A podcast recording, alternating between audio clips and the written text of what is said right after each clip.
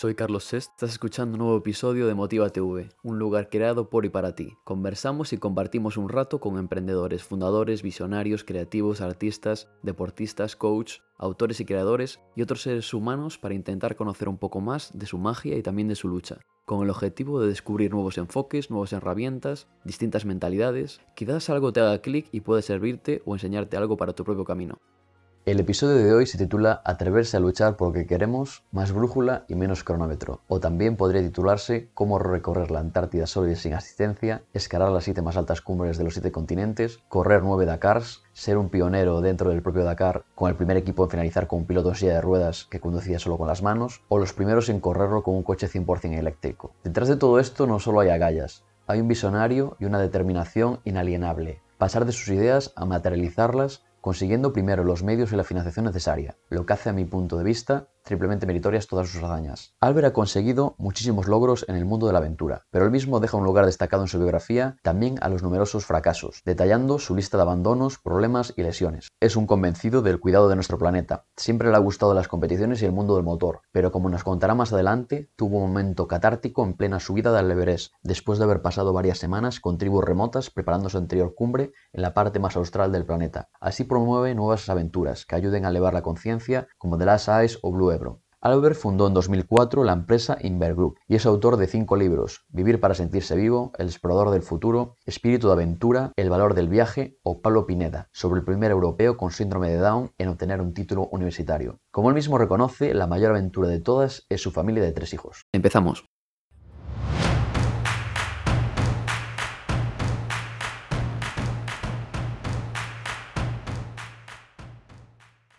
Buenos días, amigas, amigos. Hoy tenemos el privilegio y la fortuna de tener con nosotros en Motiva TV a Albert Bosch, aventurero y emprendedor acérrimo. Buenos días, Albert. Buenos días. ¿Qué tal? Bueno, pongámonos en situación. Estamos en la Antártida, el lugar más inhóspito de la Tierra. Allí recorres más de 1.100 kilómetros solo, sin soporte ni asistencia, Mm, tirando de un trineo de 130 kilos, en un lugar que, como decía otro famoso aventurero, la única cosa pulsante en un mundo muerto de hielo eres tú mismo, donde no hay plantas ni animales, ni tan siquiera, creo que te, que te he escuchado decir, bacterias, ¿no? Que, que te puedan infectar una herida, es tan así de, de duro es el, el entorno. Bueno, debajo del hielo quizás hay, en el aire no hay, no hay virus En ni el- bacterias, sí. Sí, sí, no sí. hay nada... Exacto. Pasas, pasas en este entorno eh, 48 días solo, Mm. En el lugar más, remo- más remoto del planeta sin conexión con el mundo. ¿Cuál era el mayor temor o lo que más respeto te daba antes de empezar esta aventura? Bueno, antes de empezar, eh, siempre, lógicamente, los, riesgos eh, físicos de vida, ¿no? De vida. Bueno, ante- antes de empezar, el mayor temor es no tener la pasta para poder empezar. ¿eh? Esto es lo principal, ¿eh? porque aquí siempre hablamos de la aventura y no hablamos del previo. Y lo previo es conseguir vender el proyecto, conseguir hacer realidad lo que antes era tu sueño, lo convertiste en un proyecto y pasa a ser realmente una expedición, ¿no? Con lo cual, eso es lo que me da más miedo, no, porque mu- muchos proyectos no he conseguido llevarlos a la realidad. Una vez se ha conseguido esto, que es la fase clave, porque aquí mucha gente quiere hacer aventuras y mucha gente quiere hacer sus sueños y mucha gente quiere, pero no los hace, es la gran diferencia, ¿no? Porque, porque no da importancia a esa fase previa, ¿eh? ¿Vale? Una vez cumplido eso, que es lo más importante y lo más diferencial, porque hay mucha gente, perdona, que puede cruzar la Antártida mejor que yo, técnicamente, mentalmente o, incluso físicamente, pero no lo hacen porque no hacen esto, ¿vale? A partir de ahí lo que me daba más miedo era, lógicamente, los riesgos físicos, ¿no? De, de- de- vida, esto que decíamos, ¿no? No había calculado los riesgos de sol- soledad, porque yo había ido con un compañero, me quedé solo allí, ¿no? Con lo cual, miedo era, bueno, toda la incertidumbre esa enorme, inmensa, ¿no? Que te supera como ser humano. Era lo que me atraía y lo que me daba miedo. La soledad, como dices, de que, bueno, eh, a los dos días de empezar la, la expedición os quedáis tú y tu compañero aislados en una tienda de campaña por 15 días. Era tan extremo el, el viento, el frío, la tormenta que, teníais que, os veis obligados a estar 15 días en una tienda de campaña. Sí, sobre todo más que el frío, también mucho frío, pero sobre todo una tormenta de una ventisca brutal. Ah, en la Antártida hay unos vientos que se llaman vientos catabáticos, que más o menos se inician en el Polo Sur, que es la parte más alta de la Antártida, del altiplano antártico, y luego se van hacia el mar, ¿no? El glaciar hacia el mar, ¿no? Por depresión. Pero casi no hay montañas, con lo cual a veces, eh, al no tener casi obstáculos, en muchas partes de la Antártida cogen unas velocidades brutales y esos vientos son insoportables por un ser humano en el exterior, con lo cual a veces un viento de estos te, te, impide poder avanzar y te obliga a estar recluido en tu refugio. Normalmente en uno o dos días bajan, no duran tanto tiempo en esta época del verano austral. En nuestro caso fue excepcional y duró, duró casi dos semanas. Sí, sí. En estos 15 días eh, aislados en la tienda, ¿qué tipo de estrategias eh, os planteáis para mantener un poco la cordura? Bueno, mm, yo por suerte o por desgracia no era la primera vez que me quedaba bloqueado en algún sitio remoto.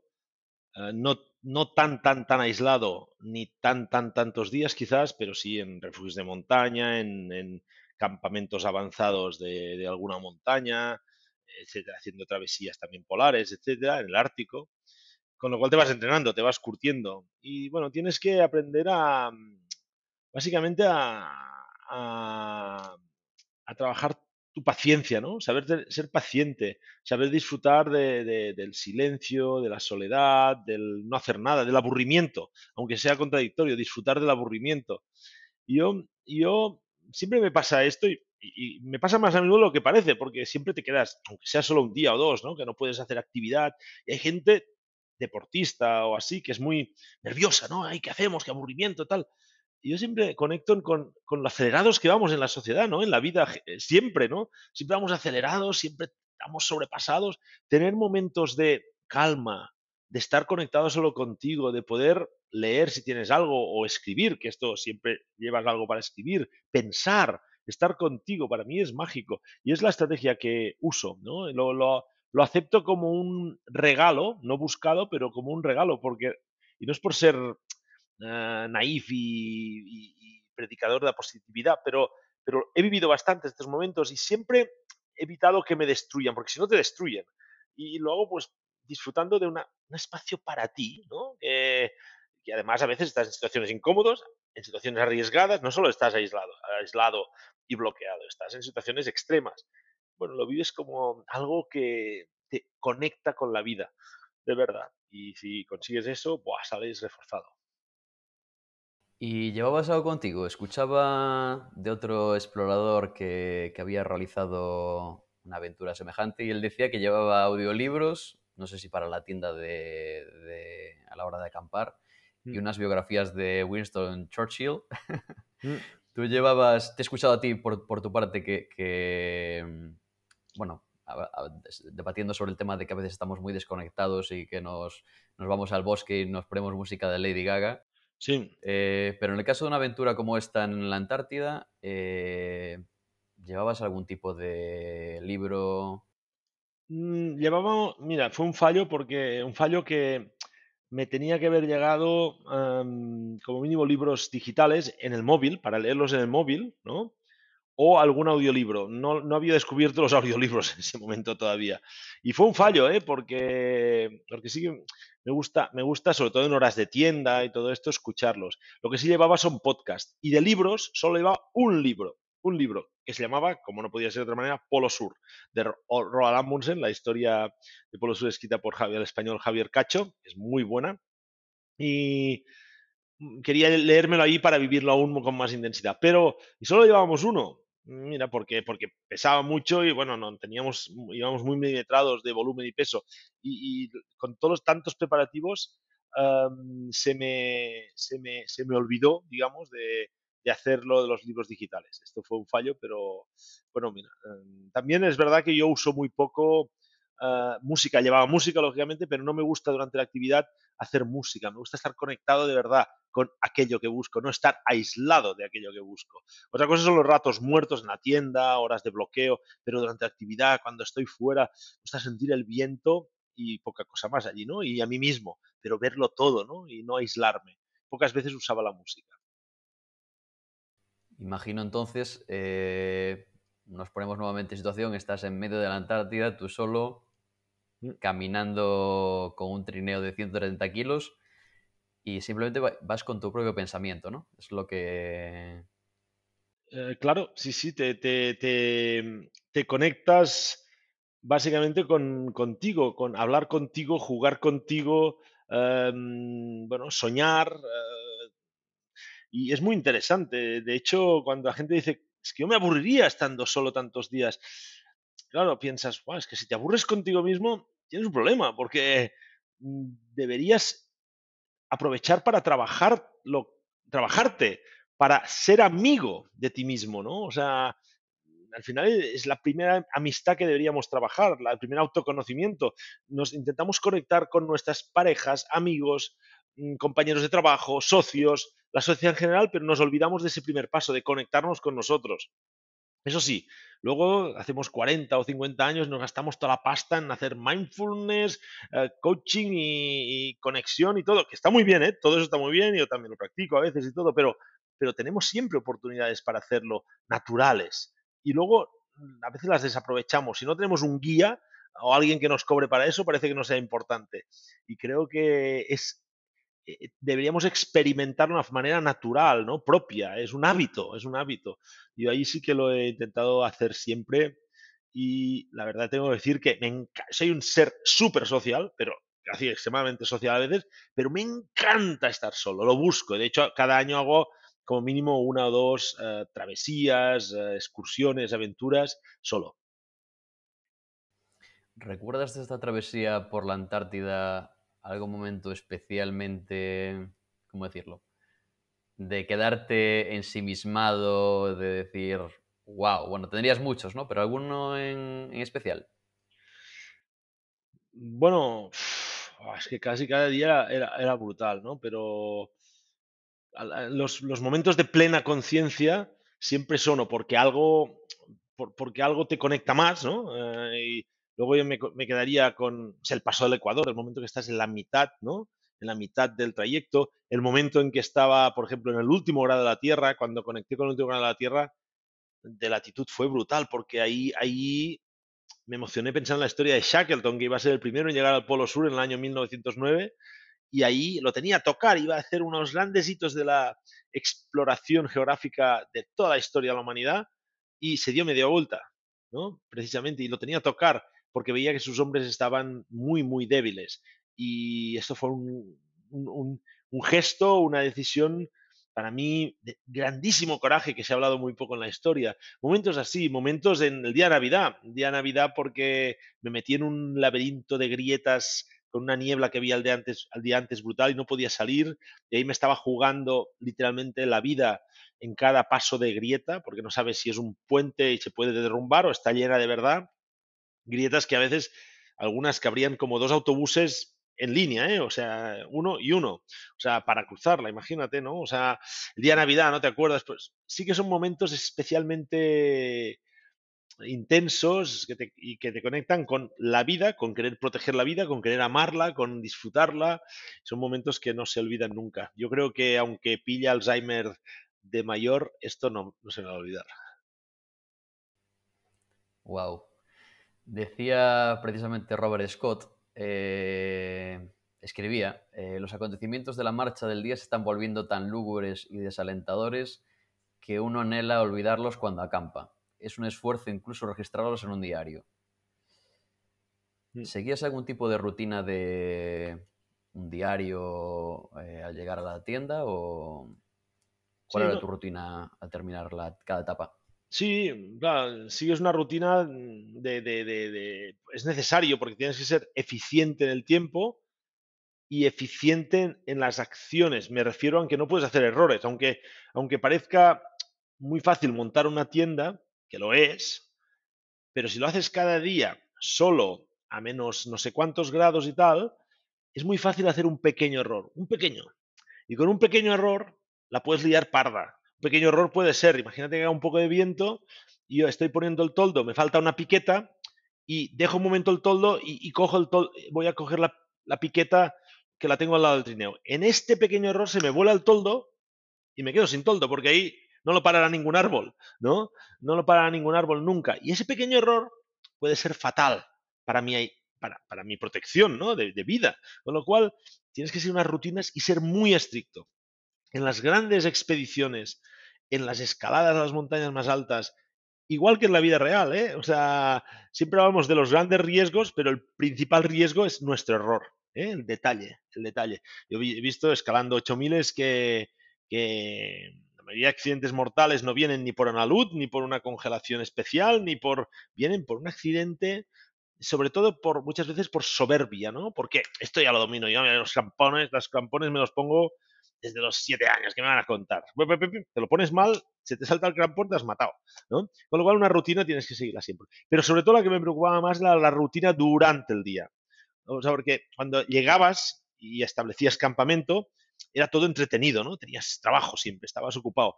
Pero a la que salías de la tienda, a primera hora de la mañana, tenías ocho o nueve horas duras físicamente, eh, a nivel de, mentalmente, de todo, que ahí sí que tenías que gestionar bien esa rutina, porque si no te podía llevar al mal, al, a la mala dirección, ¿no? A querer abandonar, a sentirte fatal. Con lo cual ahí sí que sería una rutina más o menos de avanzar durante 50 minutos, descansar 5, eh, comer algo, beber tres veces, y, y, era como pequeños hitos, clac, clac, clac, clac, clac, y proponiéndome juegos mentales, ¿no? Para, para ir disfrutando y esa rutina era la que más, era la parte clave. Y no por, el esfuerzo físico solo, ¿eh? sino por el esfuerzo, sobre todo en este caso, sí mental. ¿Podrías describir alguno de estos juegos mentales eh, que, que, hacías para como rutina? Sí, bueno, juegos que, por ejemplo, no sé, yo como además parte de mi vida económica me la gano dando conferencias y todo, pues, no sé, me inventaba una conferencia y, y, hablaba, pero en voz alta, ¿eh? en, en, inglés, por ejemplo, que yo en inglés, pues tal, en inglés, o incluso en francés, ¿no? ¿Eh? En francés, y jugaba, que era un gran, un gran conferenciante en francés e inglés, y disfrutaba y practicaba. Otra, por ejemplo, que esta me gustó y lo hice durante varias etapas, por ejemplo, me proponía intentar, por ejemplo, recordar cada día durante todas las expediciones que había hecho de los Seven Summits. Era muy divertido porque, claro, y, al final ibas a buscar, a ver, cuando fui a Alaska, llegué en avión, va, ¿qué hice? Pam, segundo día, ah, sí, que conocí a George, tal, no sé qué, fuimos tal a cenar, va, segundo día, fuimos a los Rangers, tercer día, y lo, y recordando y veías que el cerebro iba recordando cada día y, y, claro, veías una película, estabas viviendo una película, que era tu película, tu película durante momentos muy apasionantes de tu reciente historia, que a veces lo tienes ahí, y, eso me encantaba, ¿no? Era, y, te, y, esto te podías pasar horas, horas, horas, horas, aparte, y te, te, motivaba mucho, ¿no? Porque te conectaba con momentos tan apasionantes que sabías que el que estabas viviendo también formaría parte de esas películas. Pues juegos de este tipo, ¿no? En este, en este sentido. Y bueno, que te iban manteniendo en contacto contigo, aprendiendo, entretenido, porque las expediciones polares a veces me preguntan, ¿cómo son? Tienen muchas cualidades y a mí me encantan. Y he hecho muchas, sobre todo en el Ártico un montón, en la Antártida un par, pero entre otras cosas muy aburridas. O sea, tienes que saber aburrirte, porque, porque, así como cuando hacemos, cuando escalamos y cuando hay emoción, hay adrenalina, cambian los paisajes, bajas, subes, ahora pasa no sé qué, ahí es muy monótono, muy monótono cada día andas igual, clic, clic, clic, clic, el paisaje es el mismo, muy aburrido, es, es majestuoso, es inmenso, es, es difícil de describir la sensación si no la aprecias mucho y te gusta mucho, es inmensidad pura, es como estar en otro planeta, pero a la vez, por nuestros parámetros que necesitamos siempre estar entretenidos, es muy aburrido, con lo cual necesitas esta autodiversión y es muy interesante. Yo creo que es un gran ejercicio mental. A veces yo trabajo a veces con no soy ni coach ni nada, pero a veces trabajo con coach y gente así, y ya, todos están ahí, que si vamos a hacer mindfulness, que si vamos a hacer yoga, que si, que repito, eh, que lo valoro mucho, no lo critico, solo hago broma un poco, porque a veces también nos pasamos de rosca, ¿eh? Y yo les digo, tío, a mí no me hables, yo me hice un máster, el máster mejor del mundo mindfulness, tío, estuve ahí solo 48 días sin, sin ver pero ni un pájaro. O sea, ya lo tengo todo hecho. Me caí como lo Bélix en la marmita ¿eh? de la pócimo, yo en la marmita del mindfulness, ¿no? Ya está, ¿no? como broma, lógicamente, ¿eh? que lo respeto totalmente y lo apoyo ¿eh? y lo practico. Comentabas esto de que, que, me parece muy interesante de que dentro de esta rutina que te planteabas, pues de recorrer 50 minutos, programado, hacer una pausa. Y esto me recordaba algo que había escuchado un día de precisamente alguien que hacía ultramaratones, de estos que hacen varios ultramaratones en días consecutivos, y decía que, que su única habilidad era estar centrado mm, en los 15 siguientes minutos, en aguantar 15 minutos, y cuando pasaban 15 minutos, otros 15 minutos, y otros 15, y otros 15. Eh, para esta expedición de la Antártida incluso te habías eh, llegado a operar de apendicitis, ¿no? Mm. Eh, en preparación. Sí, sí, sí, sí. Lo hice unos tres meses antes, an- antes de irme, porque, bueno, por, por una decisión que ya llevaba, ya llevaba varias expediciones pensándomelo y tal, ¿eh? Porque cuando estás en sitios remotos eh, es muy difícil una evacuación, eh, au- aunque, o aunque esté, mira, yo qué sé, ahora me voy a, dentro de una semana me voy a Marruecos, al sur, sur, sur, tocando Argelia. Por ahí te coge un ataque de apendicitis y bueno, mm, sí, ya te sacarán, tardarán, porque entre que venga y tal, te llevan a un hospital a ver cómo está el hospital. Si aquí hay infecciones, imagínate allí. O sea, yo, te- yo conozco gente que ha tenido problemas en Senegal una apendicitis, no, no o sea, en, en la capital, ¿eh? O sea, imagínate en lugares más alejados, ¿no? Es que siempre estamos acostumbrados a una sanidad perfecta ¿no? y súper eficiente. Y yo he perdido dos amigos por culpa de una peritonitis, ¿no? En la montaña directamente, uno en el K2 y otro en el, en el Annapurna.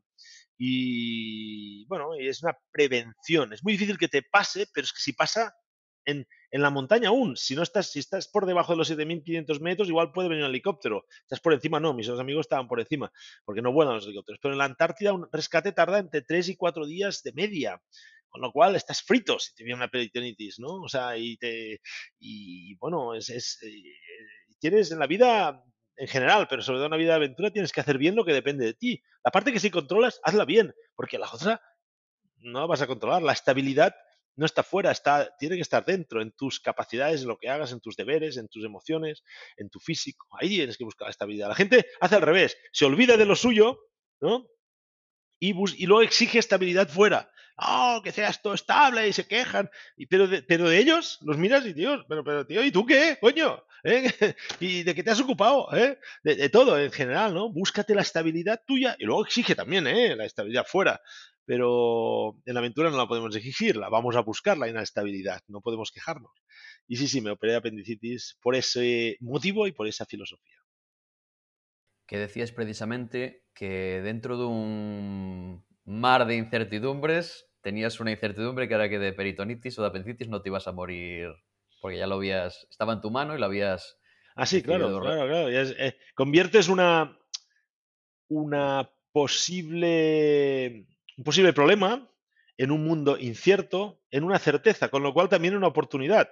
¿eh? Porque no solo es que se- sabes que de eso ya no, ya no te puede pasar nada, es que te da una confianza, una seguridad, un bienestar porque has hecho bien lo que depende de ti, una conexión con tu compromiso porque dices, jolín, es que si estoy dispuesto a ir al, al- al hospital, a operarme, anestesia total, todas estas cosas, es que me creo el proyecto, es que, es que es importante para mí, es que estoy comprometido. Esto te da una fuerza brutal, te da una fuerza brutal, porque es que las aventuras, estas aventuras van de verdad, no son un simulacro, no son, y con todo el respeto, porque yo soy deportista y me encanta el deporte, pero esto no son Ironmans y maratones, ¿eh? que esto están chupados, los Ironmans y maratones, ¿no? ¿Por qué? Porque porque solo haces bien lo que depende de ti y el entorno no te, no, no, no te, no te aplica demasiado. Puede llover o no llover.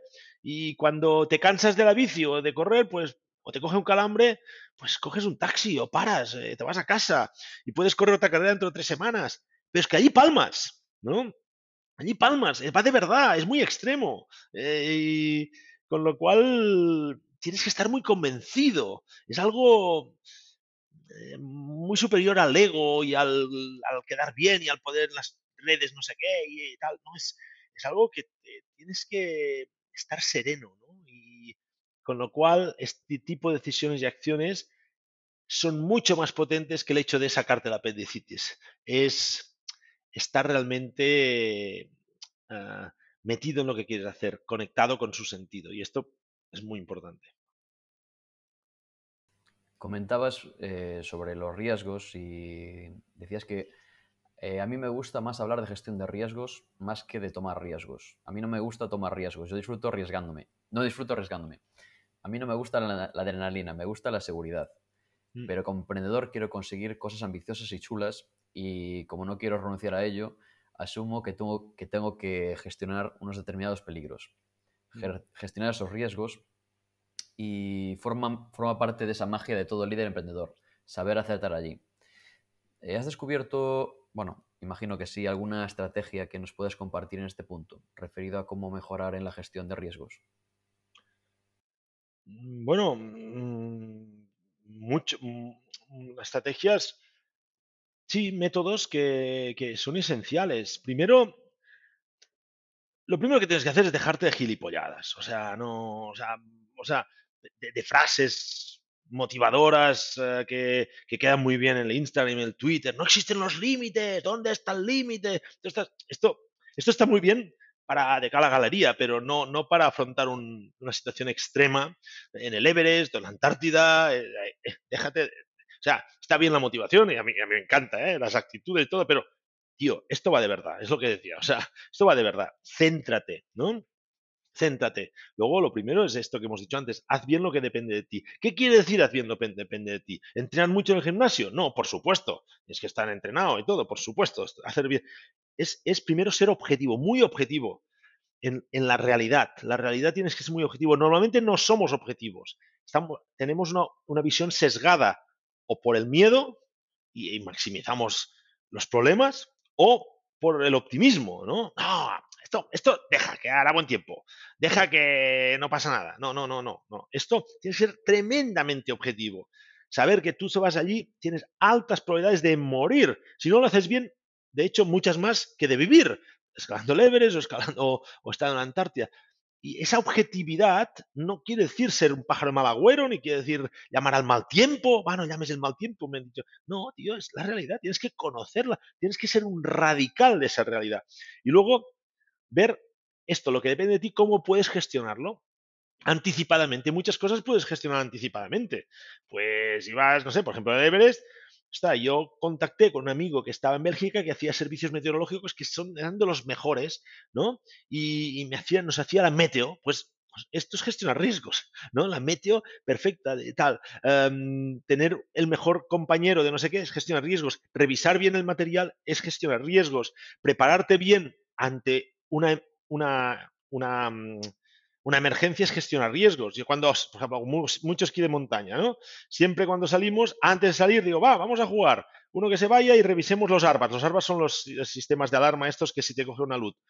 Ah, tío, cada, Sí, porque es que si alguien, si alguien se queda hundido, tenemos tres minutos para sacarlo, si no está frito, ¿no? Si no sabemos si funciona y tal. Esto, esto es gestionar riesgos. Eh, y luego también gestionar riesgos, aunque no lo parece, es una parte filosófica muy importante, muy importante, para mí de las más importantes. ¿Qué quiere decir?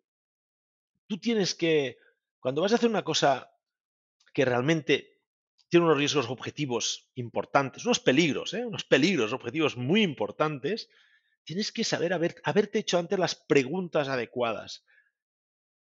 Um, ¿Y esto qué, qué, quiero decir con hacer las preguntas adecuadas? Saber de verdad por qué estás allí, por qué quieres estar allí, qué sentido tiene en tu vida, incluso llegar a hacerte la pregunta, si me encuentro en una situación extrema, extrema y palmo, ¿lo aceptaré? Y, es así, así que queda muy así dicho, lo aceptaré, estoy dispuesto a aceptar esto, porque si no, no, no, no, no vayas. Y esto es muy importante porque cuando estás en una situación de riesgo extremo, ahí encuentras la serenidad. La serenidad no es de aceptar, bueno, si me muero, me muero, no.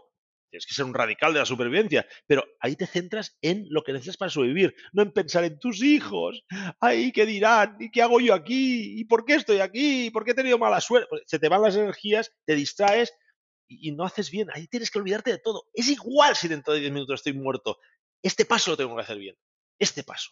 Céntrate. Y esto tienes que tener este fin. Para mí es muy importante tener este pensamiento filosófico sobre tu vida y tu relación sobre el sentido de esa aventura antes, porque es lo que te permite en ese momento ser un radical de eso. O sea, yo he estado en alguna situación, no, no muchas, porque al final, si haces todo bien, tampoco te pasan tantas cosas, pero he estado en alguna situación donde ahí no, no, no, no, no vale pensar en mis tres hijos, que los amo, lógicamente, que tengo que decir, en mi pareja, no, no, ni en nada, eso, eso, eso es lo que me tiene que conectar. Y a veces nos olvidamos de eso y, piensa que somos seres emocionales, no somos seres racionales. Y en momentos de riesgo, de peligro máximo, lo que afloran son las emociones y se desbocan. Con lo cual, gestionar la inteligencia emocional es una herramienta fundamental para poder gestionar bien esos momentos. Y, es, y, es, y, eso no es solo un tema técnico, es un tema mental. Perdona, ¿eh? si me alargo mucho lo dices, ¿eh? porque es que me hacen unas preguntas, Carlos. Nada, me encanta, de eso se trata. Eh, sobre esto que comentabas de, mm, de comprobar los sistemas contraludes y demás, ayer escuchaba una cosa muy interesante que me gustaría compartir ya contigo. Eh, hablaban sobre mm, bueno, unos militares, era como un, procedimiento militar de redundancia, de backup, ¿no? De tener un plan B ya preparado por si falla el mm. principal. Y decía, cuando tienes dos se convierte en uno, y si tienes uno se convierte en cero. Y me mm. pareció... Bueno, es bueno, sí, sí, sí, sí. Me pareció muy, muy acertado. Em, decía, eh, bueno, escribía Robert Scott, ahora que hablabas de la gestión de la inteligencia emocional en tiempos completamente apremiantes, como decías que tienes que estar radical y, estar eh, al siguiente paso. Él decía, el hambre y el miedo son las únicas realidades en la vida de los perros. Un estómago vacío hace un perro feroz. Em, ¿Cómo cuando estamos tan al límite que somos eh, pura emoción, la parte racional desaparece ¿Cómo podemos gestionar mejor las emociones para llegar a buen puerto y salir airosos? Bueno, mm, yo ahí contradeciría un poco, esto es falta al respeto, ¿no? Al capitán Robert Falcon Scott. ¿eh? Lo he estudiado bastante, ¿eh? lógicamente, es uno de los personajes que he estudiado, unas cosas que me apasiona es, es leer y estudiar un poco sobre sobre aventureros y grandes viajeros en general, pero sobre todo los polares. ¿eh? Ahora, mismo acabo de leer toda la biografía de Nansen, el padre de todos estos. ¿eh? Eh, he leído la de Scott, de Amundsen, de, Shackleton, de Perry, de todo. Y yo tengo un una cierta tensión siempre con el Scott, ¿eh? porque este planteamiento mismo, esto que ha dicho los perros, el hambre, es un planteamiento que le llevó, yo creo que le acompañó su vida, porque era militar, ¿no? Con todo respeto por los militares, pero los militares tienen una formación muy vertical siempre muy vertical, de arriba para abajo. Y de arriba para abajo, ¿qué se transmite? La orden. ¿Qué orden? El objetivo. El objetivo es lo primero. Siempre el primero es el objetivo. Las personas son un recurso al servicio del objetivo, igual que los tanques, o igual que los barcos, o igual que los cañones, son recursos. Y de hecho, cuando terminaban de conquistar o de defender el objetivo, hacían el informe de bajas. Pues hemos perdido tantos tanques, tantos soldados. Es un poco la mentalidad militar, que para su funcionamiento y, su, su propósito eh, es bueno, pero para la vida, por ejemplo, para la vida empresarial o para la vida de aventuras, yo no combrego demasiado con esta filosofía. Y de hecho, eh, con las actuaciones de Scott, eh, que demostró ser siempre un capitán, ¿eh? un capitán buscando esa hambre. En el él, mismo tenía ese hambre de perro hambriento en conseguir el Polo Sur cuando no debería haber continuado, porque sus hombres estaban con escorrupto clarísimo y con síntomas de congelación en, la expedición de 1911, pero como estaban en competencia con Amundsen, que el tío había salido pues también con el mismo objetivo la misma temporada, estaba muy picado y su hambre de perro rabioso le hizo ir buscar ese objetivo y lo consiguió, pero siendo el segundo de la historia y murieron todos al regresar, todos, él incluido, ¿no? Esto creo que es un gran error en la aventura, ¿no? Por lo tanto, él no, en ningún momento tuvo en cuenta las emociones, las necesidades, los límites de su equipo, ni los suyos propios. Se dejó llevar por ese ego y esa ambición. A mi modo de ver, ¿eh? los ingleses lo explican distinto, lógicamente, ¿no? A su gran capitán Scott. Pero, pero es lo que tenemos que. Esas emociones eh, son muy, muy difíciles de controlar. ¿eh? y repito, siempre, siempre, siempre cuando tienes o sea, una cosa sencilla como es un divorcio, ¿eh? Puedes haber vivido juntos 20 años, 25, y luego por el alquiler de no sé qué, o por si te quedas la moto, me la quedo yo, se monta un pifostio porque las emociones ahí salen. Y al final ya no es un tema de, de 3.000 euros, es un tema que te odio, quiero hundirte. Una, una historia de 20 años, ¿no? Juntos. Esto, ¿Por qué? Porque las emociones mandan, ¿no? Y esto hay muchas, o sea, evidentemente es inteligencia emocional, autoconocimiento, autocontrol, automotivación, pero estos son técnicas que se pueden aplicar, pero sobre todo lo que tienes que conectar bien es con, con lo que decía mm, eh, Aristóteles, ¿no? Con el ethos, ¿no? Con la parte de ética, con la parte de tus valores, con la parte de tu propósito. Eh, Aristóteles lo decía, logos de zospazos, la, la mente racional, la mente pasional o de emociones, la mente del ethos, de, las, del- de la ética y, los valores. Yo creo que las emociones solo se pueden controlar por allí, porque ahí es donde puedes preguntarte qué es primero. Mm, Las personas o el objetivo. ¿Qué es primero, arriesgarme la vida o renunciar? Eh, ¿Qué es primero, em, salvar a esa persona o olvidarme de esa persona y así salvamos 10, ¿no? Eh, o sea, no ponemos en riesgo otras 10, quiero decir. Y esas decisiones, la- con la razón es muy difícil, ¿no? Porque las emociones mandan mucho, y sobre todo en los momentos críticos, porque hay que decidir rápido, hay que decidir rápido, y las emociones saben mucho de decidir rápido, y la razón va más lenta. Por lo tanto, el único jefe allí que puede haber es, esa conexión, ¿no? previa de, de- propósito, de valores, y ahí eso te da muchas herramientas para, para poder decidir rápido. ¿no? Poder decidir rápido en ese sentido. La rapidez es muy importante, pero claro, tiene que ser una rapidez acertada. ¿no? Normalmente acierto y rapidez no van juntos, ¿no? Normalmente, normalmente cuanto más rápido vas, menos aciertas. eh, y cuando más aciertas, mm, llegas tarde. O sea, con lo cual, para ir juntos tienes que ser ágil. Y para ser ágil eh, y eficiente, creo que el ethos que decía Aristóteles es muy importante. Sí, porque imagino que, que un- una vez ya en un entorno polar, eh, con unos recursos, con alimento, eh, digamos, no muy abundante, mm, no estaremos también tan ágiles mentalmente, ¿no? Esa es una... Sí, exacto, exacto. Esto a veces pasa que, que según qué condiciones eh, te estás abrumado, ¿no? Por la situación, a veces por el frío, a veces por la incomodidad, a veces por el cansancio, a veces por el peligro o por el miedo, ¿no? Mm, Que no es lo mismo, ¿no? O sea, y, hace que no seas tan rápido en, cuadrar cosas y tomar decisiones, ¿no? Y esto, lógicamente, también la experiencia te ayuda, ¿no? Te ayuda mm, a, mm, a crear dinámicas, ¿no? Que te, a- te facilitan ir más rápido o dar por sentado unos parámetros que, que- otro tardaría mucho en llegar, ¿no?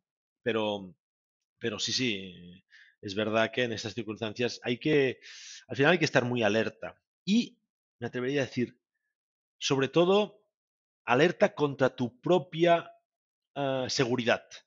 Eh, eh, o sea, y esto me, explico, o sea, a veces yo he visto muchos, o sea, está claro, la experiencia es lo mejor del mundo y, va muy bien y tal, pero te puede jugar malas pasadas la experiencia también, porque a veces te, te lleva a la soberbia, ¿no? Te lleva a pensar que vas sobrado, te lleva a bajar la guardia, te lleva a pensar que, ah, yo mismo, sí, oye, si en el Polo Sur, Carlos, el Polo Sur, fui un crack, te lo digo y te lo digo en la cara y en no, fui un crack, ahí fui un crack.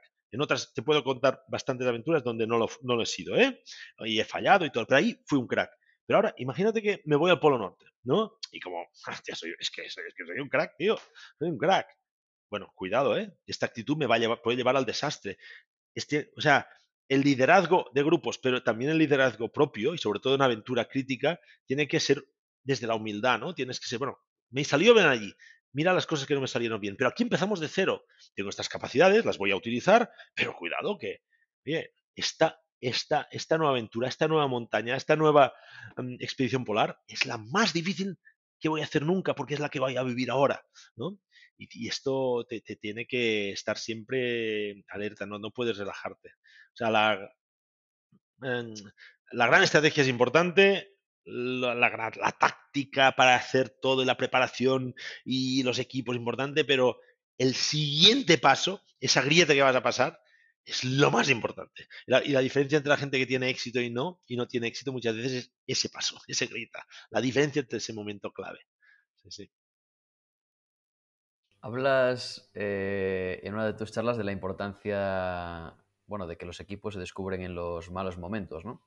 Que en los buenos es muy fácil ser líder, dirigir un equipo y, y ser parte del equipo. Eh, incluido, como dices, con nuestra persona. Decías, eh, tú eres un equipo contigo mismo, eres un equipo. A veces tu cuerpo quiere hacer esto, tu mente quiere hacer esto otro, las emociones una cosa, la razón otra. Marco Aurelio decía que solo era carne, espíritu y capacidad rectora. En momentos de bloqueo, cuando el equipo contigo mismo parece que no funciona, ¿cómo logra uno volver a coaccionarlo y ir todos en la misma dirección? ¿Has descubierto alguna fórmula que te haya funcionado para esto? Uh, esto es, esto es, es realmente. Eh, mira que lo he analizado veces, lo he explicado veces, lo he escrito veces y, y siempre me cuesta responderlo porque, porque es muy fácil entrar en formas, en, en, en respuestas o en fórmulas facilonas, no, hay que hacer esto y tal, pero a la práctica es tan difícil, o sea, tan difícil, y conozco tantos expertos en liderazgo, ¿eh? Uh, y profesores de escuelas que han estudiado los casos de no sé qué y tal, que, que te, los pueden describir muy bien, pero se encuentran con un lío, con un equipo y no saben qué hacer con ellos, ¿eh? todos no saben, es que mm, cada, mm, cada nueva situación con un equipo es una orgía de sentimientos que, que, explota por donde sea, ¿no? Y según como sea, cada reacción de uno y de otro lleva a maximizar lo bueno o a maximizar lo malo, individualmente y en conjunto. Muy difícil de, gestionar, ¿no? Claro, yo yo, yo, siempre hablo y soy un poco reiterativo quizás en estas, que es muy importante el trabajo previo, ¿no? El trabajo previo. El trabajo previo no quiere decir que tengas que haber estado con ese equipo 10 años para hacer, no. El trabajo previo es, es cómo lo preparas, con qué, con qué comunicación, con qué talante, con qué transparencia, con qué valores, uh, con qué respeto, um, con qué sinceridad, ¿no? Desde la, yo ahora mismo estoy preparando una expedición polar también muy grande, la más grande de mi vida será hasta ahora, ¿eh? hasta ahora, y con los tres que lo estamos preparando, la preparación es, está siendo súper fructífera para esto, súper. Lo estamos trabajando muy bien en este sentido, ¿no? Y esto nos llevará a, porque tendremos momentos de tensión, de riesgo, de egoísmos, de, de querer incluso tomar decisiones adecuadas, pero nos llevará a una eficiencia, estoy seguro. A veces no lo he podido hacer de esta manera tan bien hecha como lo estamos haciendo con estos y me ha salido el tiro por la culata. Porque ahí es muy fácil decir, no, ahí el líder tiene que hacer no sé qué, sí, pero uh, lo puede hacer. Hombre, siempre buenos liderazgos uh, ayudan, ¿no? Uh, yo a veces me ha salido perfecto. Yo, he hecho algunas de verdad, ¿eh? de manual, pero dice, ¿qué, qué, qué, qué, crack! Este tío, ¿cómo lo ha arreglado? Ha escuchado a todo el mundo. Y a veces que me ha salido fatal, ¿eh? Fatal. O sea, pero fatal es, es, que, es que como más intentaba arreglarlo, más lo empeoraba, ¿no? Es, es muy complicado. Pero yo creo que el, el, diálogo, el escuchar, la empatía del líder, el tener los propósitos claros, los valores, el respetar a la gente, la comunicación, y, y siempre tienes que partir de, de tres, yo llamo las tres Cs, ¿no? Estos objetivos tan grandes, que es, que es fácil gestionarlos para avanzar o para gestionar la crisis, que son la, la claridad, claridad de lo que queremos, a dónde vamos, uh, por qué vamos y todo, claridad, o sea, la gente lo tenga claro, uh, si no tal, no, no es tan evidente. La otra es comunicación, esto, transparencia, uh, comunicación en los dos sentidos. Comunicación no es yo te hablo muy bien, es que yo te escucho, empatía, hablamos, las, noticias circulan bien, etcétera y la otra es capacidad, ¿no? Um, saber, o sea, haberse preparado bien las capacidades, pero también saber ver cuando alguien no tiene esa capacidad, porque puede ser que uno se encuentre mal, que uno tenga miedo, y, y, y, esto tienes que gestionarlo muy bien en los momentos buenos para poder avanzar y tomar decisiones, pero también cuando hay líos. Y a partir de ahí, pues, uh, puedes reconducirlo normalmente, muchas veces. Hemos mencionado Y un punto de, a- au- perdona, y un punto de autoridad, ¿eh? Y un punto de autoridad, porque a veces me he encontrado que también a veces, si, tienes la, función de líder, ¿eh? a veces no la tienes, líder jefe, porque el líder, lo de liderazgo no, no lo puedes decidir, pero a veces pasa que eres el que manda en el equipo por lo que sea, y, y hay momentos en que, oye, tienes que tomar decisiones y esto es así. Mm, Llega un momento, porque llega un momento que, que no puedes dejar margen a la ambigüedad y también tienes que dar imagen de solidez, ¿no? Y, es, y el equilibrio este es, es muy difícil, ¿no? Sí, sí, sí. Esto que mencionas me recuerda mucho, eh, bueno, pues por ejemplo, al final somos seres gregarios, ¿no? Eh, Mm, mm, una cosa que he notado muchas veces, por ejemplo, con el comportamiento de los caballos, que también son muy gregarios, de, eh, de que si el líder falta el líder, es como que se vuelven locos, ¿no? Se- Cuando están en una manada, siempre hay alguien que, que- que emerge como líder.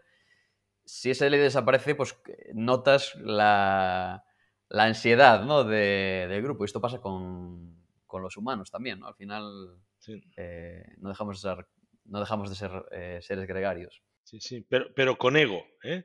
Que los caballos no tienen ego, no- nosotros sí. Y el ego, te- te- el ego y el miedo este te, te, te impide a veces hacerlo bien. Decía eh, Shackleton, que lo hemos mencionado antes, eh, el explorador, la cualidad que más busco es el optimismo, especialmente el optimismo ante los reveses y la aparente derrota. El optimismo es el verdadero valor moral. Ser valiente alegremente, ser paciente con un corazón alegre, soportar las agonías de la sed con risas y canciones, caminar al lado de la muerte durante meses y no estar nunca triste. Ese es el espíritu que hace que el valor valga la pena. ¿Alguna receta que te haya ayudado en los momentos más apremiantes a mantener esa resiliencia del ánimo y del espíritu? Hombre, yo soy muy fan ¿eh? de Shackleton, o sea, lo, lo- compro todo lo que dice. ¿eh? Hay algún matiz, sobre todo lo que dice de saber vivir los momentos peores con cierto humor, ¿no? Y esto, esto en los, en los equipos, que claro, he cambiado mucha gente, muchas veces de compañeros de equipo, mucha gente distinta, y es unos valores que mm, este optimismo que decía Shackleton, que a mí me gusta más llamarle actitud positiva que no optimismo, ¿eh? pero y, este buen humor, ¿no? Este buen humor que puede ser un, humor negro, ¿no? Cuando estás tan mal o hay un riesgo, te puedes morir. El que sabe hacer un poco de broma en ese momento es que está sereno, es que, es que infu- infu- in- infunde confianza, ¿no? A los demás, eh, relativiza, ¿no? Es eficiente y te hace agradable el momento, ¿no? Porque ya suficientemente triste es, con lo cual humor es muy importante sin, sin ser superficial o sin ser cínico, ¿no? En ese sentido. Y realmente actitud, yo diría esta actitud positiva, ¿no? Me gusta más hablar de actitud positiva.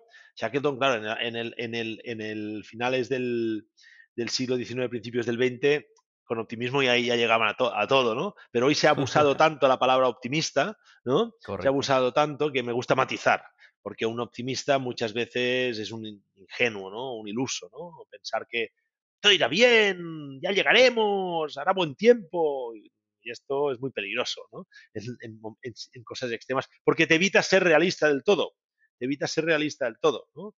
En este sentido. A mí me gusta, en este sentido me gusta más Amundsen que Shackleton. ¿eh? Amundsen era más positivo que optimista, era un killer de, lo estudiaba todo meticuloso y no por aquí, tal, tal. Shackleton era más, va, creo que irá bien, ¿no? Y de hecho, yo lo admiro, pero nunca consiguió su objetivo, nunca en su vida, ¿eh? Nunca, nunca. No perdió ni una persona, pero nunca consiguió su objetivo. O sea, cambio Amundsen los conseguía casi todos, ¿no? O sea, y un, positivo es este, ¿no? Es, es la persona que, a pesar de las circunstancias, saca lo mejor de él. A pesar de que eh, quizás no lo ve claro, ¿eh? Él hace lo mejor para que esté claro. Eh, y no se, lleva, llegar- lle- no, se deja llevar por ya saldrá el sol. No, es igual, tú, vamos a, vamos a buscar combustible y hacemos luz, ¿no? Y, creo que es una actitud muy necesaria. Pero sin perder, que, ah, yo creo que Shackle también se refería un poco a esto, sin perder la esperanza, ¿no? La esperanza es algo, no es, no es pensar, mm, em, ya nos irán bien las cosas, no, es pensar, al final esto tendrá sentido, irá bien, porque confío en ello. Pero sabe, sabes que es solo desde una intuición, ¿no? Y si lo gestionas así, vale. Si no, es mejor ser positivo. Hay una palabra del que, bueno, en latín es longanimitas, eh, en español es longanimidad, pero suena fatal, mm. que es eh, precisamente la resiliencia del ánimo. Mm. Eh, en teoría la descripción que tiene me, me gusta mucho.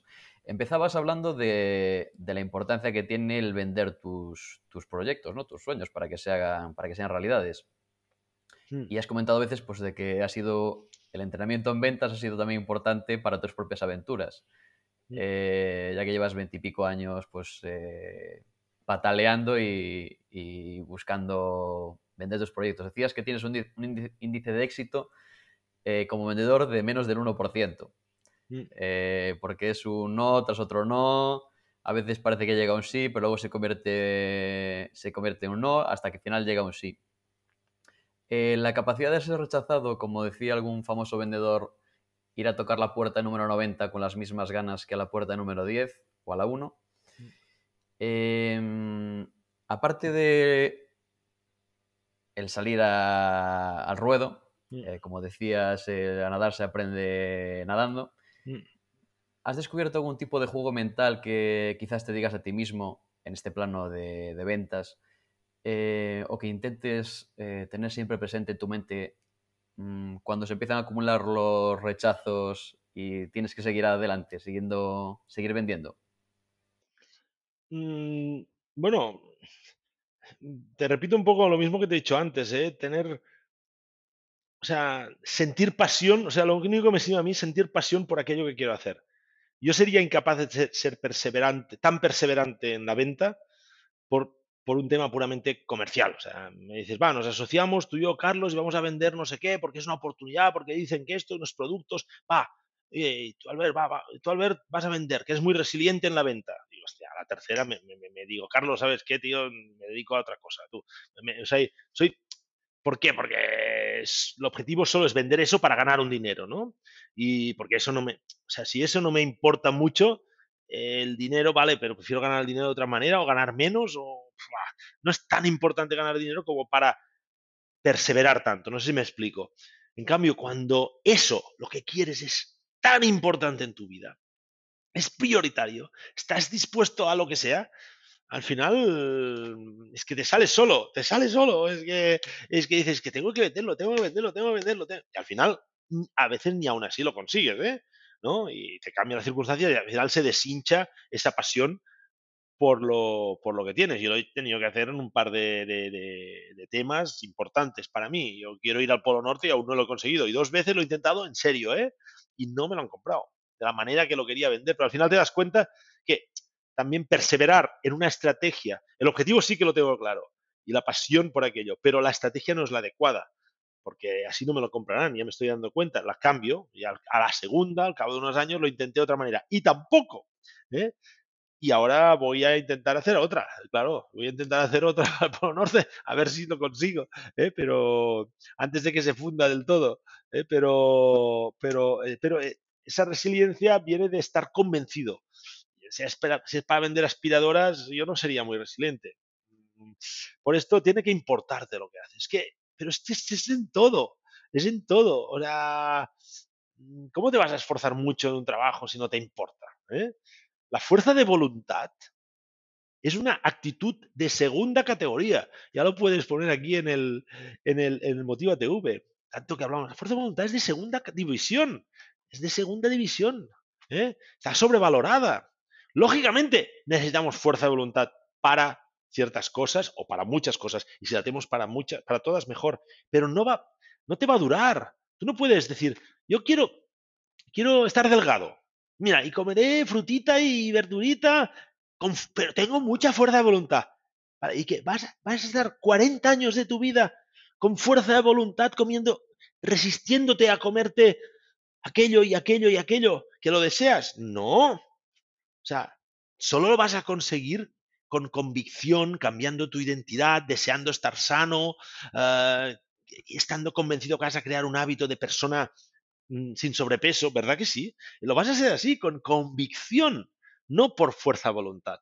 La fuerza voluntad está bien para arrancar o para algo muy, muy, muy puntual, no para una cosa que te va a durar años o te, va, te vas a jugar la vida o te, vas o te van a decir que no 99 veces sobre 100.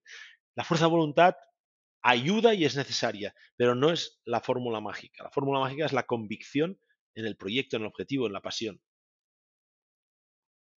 ¿Cuál ha sido la aventura más catársica de tu carrera? De la que crees que volviste con, mayor, con una mayor metamorfosis y por qué? Yo diría el Everest. ¿Eh? Como catártica, ¿eh? No, como catártica. Muy, muy buena esta pregunta, te la agradezco. Porque no, siempre preguntan la más arriesgada, la más importante, la más catártica. Pero el Everest no tanto por el Everest en sí, sino porque fue la culminación de un proyecto que se llamaba Seven Summits, siete cumbres, las siete cumbres más altas de cada continente, o sea, la cumbre más alta de cada uno de los siete continentes, Norte y Sudamérica, dos continentes para este proyecto, la Antártida, el séptimo. Y, claro, y esto me llevó a hacer un viaje por el planeta mm, muy especial, a lugares, imagínate, ¿no? Preciosos, eh, brutales, muy sensibles, muy amenazados y siempre por el, por el mal autodenominado, en un ataque de soberbia, Homo sapiens, hombre sabio, ¿no? ¿No? Y siempre amenazados por él. Y esto me fue, cambia, me fue impactando mucho. Yo estaba combinando eso con el mundo también del motor, ¿no? El Dakar y otras cosas. Y, veía que, eso ya no encajaba ¿no? en mi vida cada vez, que, que eso eran valores de puro placer, de puro egoísmo, ¿no? Ah, de pura sociedad desarrollista sin tener en cuenta nada. Y esto me fue evolucionando. Luego estuve en Papúa, es una de las siete montañas ya en Papúa, em, para escalar la montaña más alta y la pirámide de Castells, y ahí vi contacto con las tribus más autóctonas que he estado nunca eh, y poco contactadas.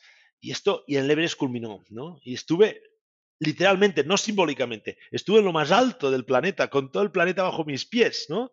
Todo el planeta bajo mis pies. Y aparte de sentir que había llevado mi ego a lo más alto del mundo, ¿no? Que yo, ah, ya te lo pues sentí responsabilidad, ¿no? Pero una, algo, fue algo brutal, ¿no? Digo, hostia, no puedo vivir em, sin estar conectado a mi responsabilidad hacia todo eso, ¿no? Y fue catártico porque ahí fue un proceso de cambio acelerado en muchas cosas en mi vida, no solo de compromiso, no solo de conciencia, sino de acción, porque no se vive de la conciencia, se vive de la acción, ¿no? Y bueno, ahí empecé a hacer muchos cambios y fue catártico de verdad, ¿no? En ese sentido. Y, aún estoy en ello, ¿eh? Sí, sí. Hablabas del Homo sapiens, hay una, una escritura aquí en un edificio eh, en Ámsterdam que pone en latín, no recuerdo cómo es, cómo es, en latín, pero sí que la traducción que dice algo así como los homo sapiens eh, no mean contra el viento, o algo así. Creo que es una fase bastante... Qué bueno, sí, sí, sí. Sí, sí, sí. De esta, de esta aventura en el Everest, entonces imagino que, que sobrevino pues eh, ese gran hito de participar en el Dakar con un coche 100% eléctrico, Mm. Eh, creo que has cambiado incluso tus hábitos alimenticios, ¿no?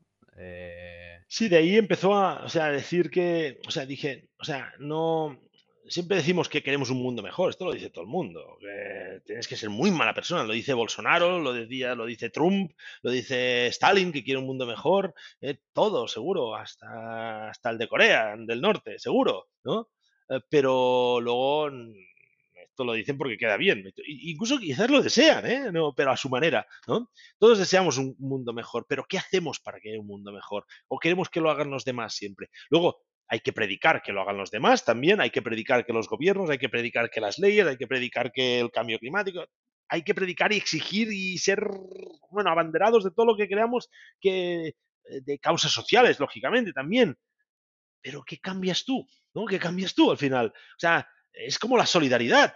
Está chupada la solidaridad. Em, empresas que dan un donativo para unas misiones de no sé qué, unos pozos en África, lo ponen a memoria, todos unos premios, pero son unos hijos de puta.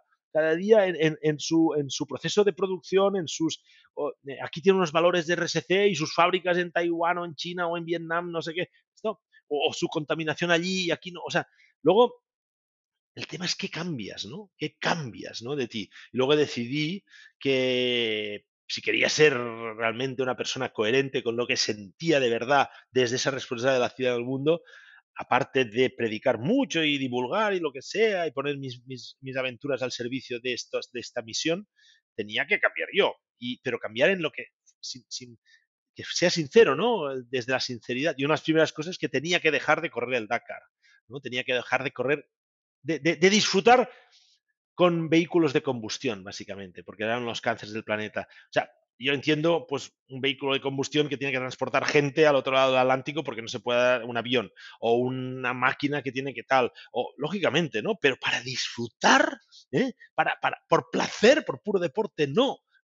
Y además promoviendo una cultura. Y me aparté de esa cultura, pero luego volví, ¿no? Volví porque dije, ¿por qué no lo pones al servicio de la movilidad eléctrica, las energías renovables? Fue el primer piloto en la historia en participar en el Dakar con un coche 100% eléctrico, que no terminé, ¿eh? Ahí no fui un crack, ¿eh? Ni el coche ni yo, ¿eh? Que conste. Pero, y luego, esto me ha llevado a ir evolucionando cosas, incluso esto como has dicho, me, me dejé de comer carne y luego me hice vegetariano, vegano, Uh, estoy a medias, ¿eh? Porque como huevos y queso y tal, porque yo como no sé nunca dónde voy a comer muchas veces, no sé dónde voy a parar, un refugio, un bar, un no sé dónde, pues que si no, y, con queso y, y, tortillas, pues ya ando, ¿no?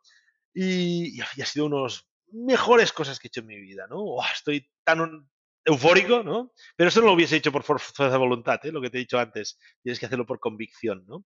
Porque el mundo, o sea, nos vamos a pegar una leche de narices. Esto lo tenemos claro porque los homo sapiens de verdad, los que no mean contra el viento, ¿eh? uh, lo tienen claro y nos vamos a pegar un castañazo en muchas cosas. Tenemos que intentar que sea el menor posible, pero sobre todo tenemos que decidir en qué lado queremos estar.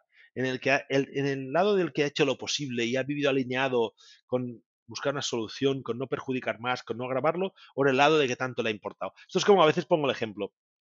Imagínate que te dicen, pues, oye, mm, es muy probable que el 80% de la población tenga cáncer de pulmón. Muy probable porque el aire y todo y tal. Unas principales causas de lo que hace el pulmón es el tabaquismo, por esto. Si tú te pasas fumando, fumando, fumando, fumando, si estás dentro de ese 80% y te pilla un cáncer de pulmón, se te ve que dar una cara de tonto, ¿eh? Pues es que, ¿qué, he hecho yo? Pues es que, es que, pero es que me lo he buscado, ¿no? O sea, has vivido al lado del problema, con el problema y, te está afectando, lógicamente, porque te lo había dicho y al final. Pero en cambio, si al final te pilla un cáncer de pulmón, pero tú has hecho lo posible para no ensuciar el aire, para no ensuciarte tú, para no fumar, para intentar estar en, en entornos sanos, etcétera, y te pilla el cáncer de pulmón, piensas, bueno, pero yo, he estado bien alineado, lo voy a luchar desde esa convicción de que he sido responsable. Y eso para mí es muy importante para vivir una vida equilibrada con los retos que van a venir. Decía Jane Goodall, cada individuo es importante, cada individuo tiene un papel que desempeñar, cada individuo marca la diferencia. Al final el problema que tenemos con estos cambios que pueden cuidar un poco más del planeta es que parece que nos autoconvencemos de que no es importante, pero todo suma, ¿no? Eh, escuchaba de, de, alguien a quien sigo, de Naval, eh, bueno, es un Sí, sí. inversionista que tiene una personalidad bastante... Me gusta su forma de pensar. Hablaba de la, tira- de la tiranía de las bajas expectativas. Mm. Eh, tyranny of soft expectations. A tu modo de ver, ¿crees que esto es un problema en la sociedad actual en cuanto a los objetivos vitales, por ejemplo? Mm, Sí, mm, bueno, es un problema y no es un problema. Para según qué cosas es un problema. Para la sociedad en general quizás no es un problema, porque la gente, como no tiene bajas expectativas, pues la sociedad está equilibrada, un poco, ¿no? Está equilibrada porque la gente tiene muy pocas expectativas. Realmente, y es cierto, nos dan un poco de entretenimiento, ah, eh, cuatro ventajas sociales y tal, y ya está, y la gente no, no monta ningún pifostio, ¿no? Y, y con lo cual esas bajas expectativas permite, sobre todo permite, pues que haya un orden y permite que otros se lo aprovechen mucho, ¿no? Eh, ¿no? Y por esto el poder siempre tiene claro que es- estas mínimas expectativas tienes que darlas ¿eh? y ya está. ¿no? Y, pero esto yo creo que a nivel individual y también a nivel social a la larga, eh, sobre todo de los retos sociales globales, esto nos perjudica mucho. A nivel individual, la tiranía está a las bajas expectativas. eh, yo creo que es terrible, ¿no? Porque si te pones bajas expectativas en tu vida, y bajas expectativas no quiere decir que tengas que hacer cosas grandiosas y enormes, ¿eh? O sea, ni mucho menos. O sea, mucha gente muy sabia sabe vivir muy tranquila y sin hacer grandes retos y grandes, ni escribir grandes libros y tal. Pero, pero tiene, pero su expectativa de verdad es vivir esa tranquilidad de esa manera, lo hace conscientemente, no se deja llevar como un borrego, ¿no? La sociedad al final eh, estamos muy aborregados en muchas cosas. Hay gente muy lista, hay gente que gana dinero y todo, pero está totalmente... Y bueno, por esto la profesión del futuro es ser psicólogo o coach, ¿no? Porque van a estar gente, todo el mundo va a estar tarado, ¿no? Porque, claro, las expectativas estas se basan a cambio de qué. O sea, yo, la tiranía de las bajas expectativas es como un negocio, ¿no? Yo me conformo, pero y a cambio pago un precio. ¿Qué precio es? Pues que esa estabilidad, esa seguridad, esa tranquilidad, pero si esto falla, claro, este, yo no estoy de acuerdo con esto. Y como esto de alguna manera está fallando eh, y fallará en muchas cosas, imposible mantener esta seguridad, tranquilidad de tal, pues habrá unas tensiones, bueno, por esto la extrema derecha está subiendo en toda Europa, por esto van a haber unas tensiones entre países de egoísmo brutales que no lo aguanta ni la Unión Europea, por esto salen salvapatrias por, por los principales países del mundo, Estados Unidos y, y Rusia y, y, y, Brasil. ¿Por, ¿Por, qué? Porque esta tensión uh, se, ha, se, ha, estado aplacada durante mucho tiempo, pero no. Con lo cual, esta, las bajas expectativas tienen ese problema, que si no, se, si no está todo muy cuadrado, la gente al final mmm, se revela. Pero aparte, va muy en contra de la felicidad personal, ¿no? Porque yo creo que lo que más dignos nos hace como humanos es perseguir lo que realmente nos ilusiona la vida, nos hace, nos da sentido, ¿no? Eh, si renunciamos a esto, estamos renunciando a la dignidad de nuestra vida. Estamos siendo unos autómatas, ¿no? Que tienen hijos y van y, boom, y viven y trabajan y se jubilan y se quejan de, de la jubilación y miran el, el, Barça al Madrid y ya está. Y llega Navidad y somos unos autómatas. Pero bueno, esto es, esto es chulo porque te puede, es muy fácil ser rebelde, ¿no? No hace falta ir a romper containers ni nada, sencillamente es, es, es, es intentar no dejarse llevar por esta tiranía. Una cosa que me llama la atención, eh, bueno, analizando otros exploradores eh, de otras épocas y actuales, y siempre describen muchas veces sus expediciones, sus aventuras. Por ejemplo, el capitán que, te, que mencionaba al principio, había, hacía una descripción de su viaje antártico, vamos, eh, espeluznante, ¿no? Mm. Eh, por contra, siempre que te escucho me transmites siempre de fondo una serenidad, una calma, un, no sé, algo muy interesante. Eh, bajo tu punto de vista, ¿qué receta crees que, que es la más importante para ti, para, para esta felicidad o, o bienestar personal? Wow, preguntas haces, ¿eh, Carlos? ¿Eh? Más fuerte.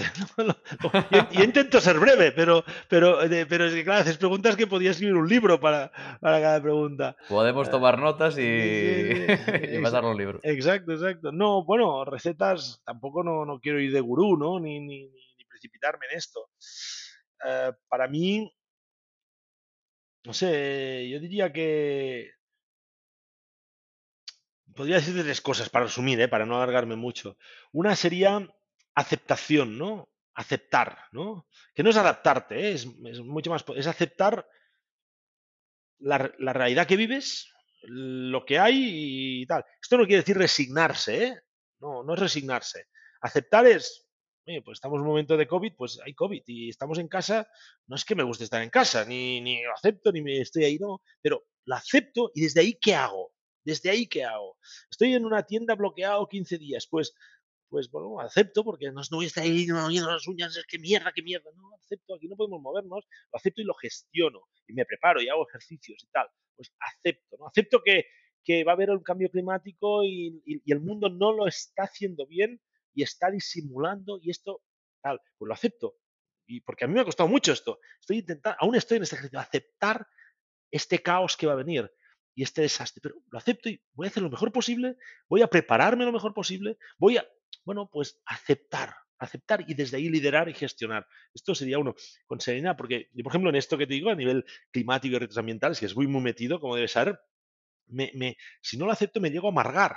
Y aceptar no quiero resignarme, voy a luchar a muerte, voy a, yo a la que se, mm, o sea, si, si, si mi siguiente etapa, te- bueno, estoy intentando evi- evitar que llegue antes porque no me perjudique me voy a radicalizar en esto, voy a insultar a la gente de una manera tal, por- porque no puede ser, o sea, no, no es que me resigne, ¿eh? pero acepto esa realidad, acepto que me puedo morir en el EBS, acepto, ¿no? Evidentemente haré lo posible para no morirme y voy a subir arriba y voy a, pero porque si no aceptas no avanzas y esto te da serenidad. La otra cosa, he dicho tres, otra sería autenticidad, ¿no? Y es muy, es muy fácil de decir, pero muy difícil de hacer. Autenticidad, ¿qué quiere decir? Ser auténtico, sincero contigo mismo. O sea, o sea muchas veces, em, o sea, somos, intentamos que la sinceridad vaya hacia afuera. No, no, hacia afuera también, pero sobre todo hacia uno mismo. Porque hacia afuera puedes engañar muy fácil, pero al que ves al espejo cada día, ¿eh? a ese no le puedes engañar. Si engañas a ese, estás muerto, estás frito. Tiene que ser, tienes que ser una persona, luchar por esa autenticidad contigo mismo de que seas sincero con lo que quieres hacer, con lo- cómo lo quieres vivir, con tus contradicciones, que también tienes contradicciones, con tus errores, pero ser auténtico. Y, y si quieres evolucionar, pues hacerlo. Y si quieres, auténtico. Y, es- y esto te hace entrar, si luego tienes esa inteligencia, en un círculo virtuoso, ¿no? Y tienes que intentar de hábitos, de vida, de contactos, de, de- de valores, de relaciones, etcétera. Y la tercera, eh, ya no me acuerdo cuál era, la tercera que quería comentarte. Ah, bueno, sí, ser, sí, ser, ser realmente, ostras, cultivar el don, que yo creo un, un poco lo puedes tener más, pero hay que cultivarlo de, de emocionarse, ¿no? De emocionarse, de valorar, ¿no? De, no me gustaría de- decir esa frase tan venida de vivir el presente, porque no me gusta esto de vivir el presente, porque vivimos en tres tiempos a la vez, pero de valorar, de, de- de- ser, de dejarte empapar por, por toda emoción positiva y negativa que tiene un momento, de saberlo vivir, exprimirlo, ¿no? Y esto, yo es uno los, yo no sé si ahí, creo que es uno de los mayores talentos que tengo, ¿eh? que me ha venido un poco dado quizás. Oye, yo cuando me vienen, mañana por la mañana me vienen a buscar muy pronto, muy pronto para salir a una salida que nos vamos no sé dónde, hacemos en bici, tal, pues estoy nervioso y, y he hecho salidas en bici, no sabes, la de miles, he hecho miles, aventuras, excursiones, salidas, pues estoy como si fuese, ostras, que, me van a buscar, que ya estoy con el GPS preparando tal. Esto está, porque esta es la ilusión de, lo, lo- yo creo que lo, lo de verdad distingue los seres humanos es que tenemos la capacidad de, esto ayer lo escribí creo en algún sitio, ¿eh? Ca- tenemos la capacidad de decir con qué intensidad vivimos cada día, ¿no? Y esa intensidad te da esa ilusión y todo. Y sea, no sé, en épocas de guerra la gente se enamoraba, ¿no? Y también, y reía, ¿no? No quieres estar en guerra, no pero, pero hay momentos que tienes que vivirlos, ¿no? Y saber emocionarte, saber no, no, no, no, no, no pensarlos hacia afuera, pensarlos hacia adentro. Luego lo puedes publicar en redes sociales, lo puedes, vale, si quieres, pero, pero sea auténtico, au- acepta auténtico e intenso. Qué maravilla. Em, sobre esto de la acep- aceptación, eh, precisamente compartí hoy un vídeo que tuve la oportunidad de hablar con bueno, un deportista adaptado, campeón de España de, de esquí alpino, Mm, y él hablaba de la aceptación, ¿no? Eh, que al final yo también lo, lo sitúo un poco por este valor estoico del amor fati, como Sí. de aceptar el destino eh, tal cual venga. Sobre esto que hablabas de, de la autenticidad y de mirarse al espejo, eh, te escuchaba en una entrevista que decías, tu ídolo no puede ser Messi. Tu ídolo tiene que ser el tío que, que ves en, en- un espejo cuando te levantas. Ah, bueno. es, la sí. Ujú. es la persona que más tienes que admirar, aunque trabaje en lo que sea, en una ONG, trabajando con señores mayores, da igual lo que hagas. Eh, escuchaba mm, recientemente también a un ponente hablar sobre, la, sobre cómo activar la autoconfianza y mencionaba pues eh, que era un efecto de varias fuerzas, el autoconcepto autoimagen, la autoestima, la autoeficacia eh, y la autodisciplina. En tu experiencia, eh, ¿cómo podemos ir convirtiéndonos en nuestros propios ídolos? No, no, yo cuando lo has dicho pensaba que lo había dicho yo esto, porque de verdad que lo he escrito y lo he dicho tantas veces que, que mi... a veces digo, coña, el, el deportista que más, que más me ha importado siempre soy yo, aunque sea una mierda deportista. El, ah, pero no es por egoísmo, ¿eh? No es por egoísmo, es porque a mí me importa, bueno, ya me gusta que Messi se lo pase bien y que gane 100 millones al año y lo que sea, pues si se lo pagan, pues, pero me importa un bledo esto para mi vida, esto no me, no me afecta nada en mi vida, ¿eh? El que quiero estar, o sea, yo, yo, yo nunca voy a un campo de fútbol a verlo porque iré el día que me dejen jugar, ¿no? Con lo cual no voy, no, no, pero no, a mí me gusta ser protagonista de mi vida, ¿no? Y, me pasa con muchas cosas, o sea, mm, yo nunca he sido un deportista de élite en nada, he sido bueno en algunas modalidades, pero no, no de élite, pero porque era mi vida, era... Es, eh, tenía altas expectativas para mi vida en relación a eso o en relación a muchas cosas. Con lo cual, esto sí, es un poco de amor propio, pero es sobre todo, es, yo creo que es, hacer tu vida digna, ¿no? Y, decidir, y puede ser lo que sea, ¿eh? en escribir, en, y, esto no quiere decir tener un alto nivel, ¿eh? es, lo, lo, que más te importa y luego puedes ser espectador. Es decidir ser espectador o ser, o ser o ser solo o ser el protagonista. Y si puede ser más que el protagonista de la película, además el guionista, ¿no? El guionista. Y se trata de ser tu ídolo en el sentido que eres la persona que más te tiene que interesar. Esto no quiere decir, repito, ser ni individualista ni egoísta, ¿no?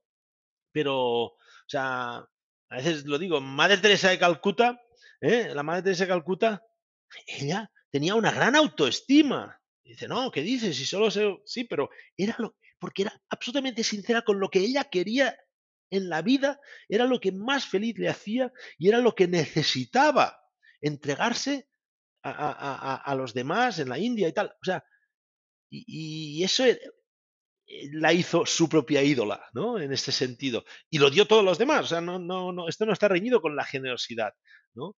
En este, en este sentido, ¿no? y yo creo que de verdad que no puedes amar a los demás si no te amas primero tú, no puedes cuidar a los demás si no te cuidas tú, no puedes eh, inspirar a los demás si antes tú no tienes una vida inspiradora, ¿no? En, un tema en un tema determinado. No puedes decirle a tu hijo no fumes con un cigarro en la boca, ¿no? No tienes que yo creo que esa voluntad de mejora personal te hace más virtuoso en tu vida, ¿no? Virtuoso en tu vida al nivel que sea, ¿eh? No niveles de excelencia. Y, eso es un, círculo de, evolución que todos deberíamos buscar porque, porque es divertido, es apasionante, es sano y te lleva a una expansión contigo y con los que te rodean y toda la sociedad pues muy positiva. Mencionabas ahora a la Madre Teresa de Calcuta y te había escuchado, eh, bueno, en un vídeo decir que, bueno, pues cuando vamos a una ponencia y tal, al final eh, de lo que nos dice, que tú también eres muy tuitero, de lo que te dice el ponente, pues hay gente que se queda con la frase para poner en Twitter o tal, y luego hay gente que intenta interiorizar alguna de las cosas. Mencionabas a la Madre Teresa de y justamente eh, yo creo que es la persona, eh, digamos que con una frase que, que, yo he intentado integrar y que ha sido más catársica en, en mi vida, que ella decía eh, no juzgo a los demás porque entonces no podría amarlos. Esta mm. frase, mm, que yo integré hace ya unos cuantos, bastantes años, fue como un antes y un después en, mi vida. Mm. Me encontraba pues en, mi ciudad, en Galicia, estaba caminando, yo no soy, nunca he sido una persona de jugar a los demás, pero por, las, por lo que fuera iba alguien caminando delante y era como que me estaban viniendo juicios de valor sobre esa persona y me vino esa frase de la Madre Teresa de Calcuta en ese momento que yo había leído hace mucho tiempo. Y digo, si es que, ¿por qué me están viniendo juicios de valor? Es que yo no conozco a esta persona. Y si no, y, si, y, no puedo llegar a amarla ni a comprenderla ni a saber quién es si estoy ya de entrada juzgándola, ¿no? Y fue un momento, ya te digo, como un antes y un después en, sí, sí, sí, sí, sí. en mi vida. Es verdad, es verdad. Los prejuicios nos hacen mucho, nos quitan esa objetividad y nos quitan incluso esa posibilidad de aprender lo que hay más allá. Porque igual hay personas que hay una parte que tú no compartes de ninguna manera, incluso no, no apruebas, pero en cambio tienen otro 30, 50, 70, 80% que, que te apasiona, que aportan mucho y que aprendes mucho. Y, y, bueno, eso es la manera de amar también. Sí, sí. Una de las cosas que me encanta que dices es eh, lo más difícil es saber escoger bien el rumbo, más brújula y menos cronómetro. ¿Has descubierto alguna herramienta o ejercicio práctico que se te ocurre que podamos utilizar para encontrar mejor este rumbo? Bueno, una, pod- podría decirte muchas, ¿eh? porque esto sí que he escrito mucho, pero una que funciona mucho y que es muy fácil y práctica es la visualización, ¿no? Vi- visualizarte. O sea, y ahora mismo tengo 55 años y dice, a ver, Albert, tengo 65. ¿Qué, ¿Cómo me veo? ¿Qué, qué habré valorado? ¿Qué, qué quiero haber conseguido? Y te, te- visualizarte, ¿no? En esto, y ostras, y esto te hace tomar muchas decisiones, sobre todo por lo que no quieres. Uy, eso, eso no quiero a ver, que, a ver, que forme parte de mi vida. Eso yo no, ¡guau! es que si me pasa eso, y esto lo descartas, con lo cual afinas mucho más la decisión, tu rumbo. Yo creo que la visualización, y es muy sencillo, sencillamente es preguntarte cómo te ves con esto, est- voy haciendo esto, estoy en este trabajo, vale, ahora tengo, em, no sé, 40 años, estoy trabajando en esta empresa y todo. ¿Cómo veo a los 50? Dice, no me veo aquí. Es imposible, yo no aguantaré 10 años aquí, tal, tal, tal. Empiezas a ver cosas, ¿eh? Pero rápido, ¿eh? Rápido, ¿eh? Si lo haces un poco en serio, ¿no? No con un gin en la mano con los amigos ahí, ¿no? Que también está muy bien, pero no lleva a ningún lado, ¿no? Y estos ejercicios de visualización te ayudan mucho a definir tu rumbo. Sobre todo, o a dónde no tiene que ir tu rumbo, como mínimo. Esto me recordaba a Jeff Bezos, que cuando, bueno, él trabajaba para Johnson Johnson y decía que cuando estaba, tenía un trabajo mu- muy bueno y muy bien pagado, y cuando estaba planteando si arrancar Amazon, hizo este Mm. ejercicio de visualización de, él de hecho le, le ponía un nombre, ¿no? De, em, de qué se va a arrepentir más eh, al cumplir los 80 años. Mm. De, me parecía, me parecía muy, Sí, muy sí, sí, curioso. sí, sí, sí, sí, totalmente de acuerdo.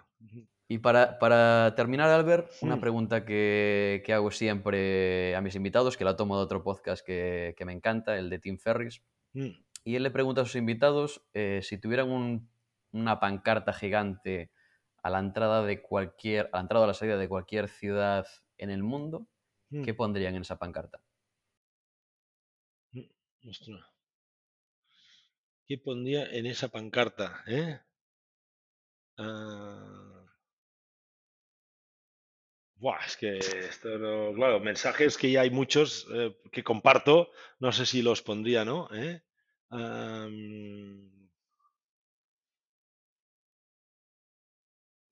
A mí me gustaría poner, o sea, eh, aspiremos a ser sapiens, ¿no? Aspiremos a ser sapiens y y viviendo y respetando la naturaleza, Viviendo en equilibrio y respetando la naturaleza. Igual no es una, pa- una parte muy marketingiana, pero el mensaje iría por allí, ¿no? Porque yo creo que el único equilibrio que nos eh, merecemos y es eh, no, debemos aspirar es a vivir más en equilibrio con la naturaleza. No, lo otro no tiene sentido. Solo somos tribus humanas eh, que no pueden solo aprovecharla, sino que tienen que responsabilizarse, porque somos, sí que hemos demostrado ser superiores a nivel de tecnología y capacidades y estamos usando esta superioridad para destrozarla. Yo pondría esto, más o menos, ¿eh? para hacerlo breve. Me gusta, me gusta. Bueno, pues, eh, bueno, para terminar, ¿quieres añadir alguna cosa más?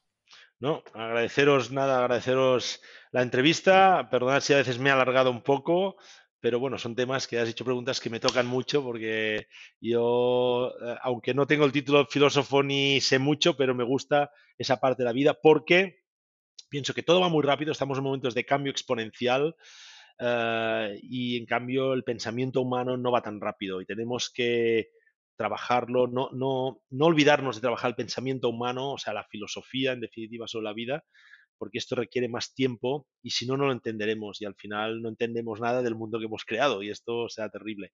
Y creo que esta parte, esta cualidad humana es la que debemos potenciar más en lugar de olvidarla. Y por esto, perdona si me he alargado mucho. La filosofía que hoy justamente leía una descripción muy breve, muy sencilla, de que es eh, pensar para vivir mejor, ¿no? Eh, Más o menos, exacto. Sí, sí, sí, sí, sí. Al final des- es, es básico, ¿sí? No, no podemos delegar el pensar y estamos delegándolo. Estamos, nos creemos libres, eh, pedimos libertad y cuando tenemos cuotas de libertad no la usamos porque nos da pereza usarla, eh, nos da pereza pensar y, el pensar es libre. Luego lo que haces con el pensamiento eh, te ponen muchas normas, pero y no lo hacemos, no, no, no aceptamos esa libertad porque es una responsabilidad. Decía, bueno, que es un ambientalista empedernida, Jane Goodall, que el mayor peligro para nuestro futuro es la apatía, precisamente, ¿no? Ahora que, totalmente, totalmente, que mencionabas esto. Sí, sí, sí, sí. Bueno, Albert, pues muchísimas gracias, me ha encantado. Eh, tú decías lo de la bicicleta y que te, ponías nervioso. Yo también he estado un poco nervioso antes de empezar eh, la entrevista, como me pasa siempre, pero bueno, estaba muy conectado por la oportunidad de hablar contigo y porque te admiro muchísimo. Pues gracias, y Carlos. nada, muchísimas gracias por tu tiempo y espero que hayas tenido un tiempo entretenido y que te haya gustado me encanta, me, ha encantado y me he divertido mucho, con ganas de, continuar más, pero si no nos aburriría, aburríamos a la gente. Con lo cual, muchas gracias de verdad y ya repetiremos alguna otra ocasión. Muchas gracias, Albert. Un abrazo. Un abrazo. Hasta ahora a todos. Esto es todo por hoy. Si te ha gustado este episodio, sería una gran ayuda si lo compartes con tus amigos o en tus redes. Gracias por estar ahí y por escuchar Motiva TV. Espero que tengas un gran día. Hasta la próxima.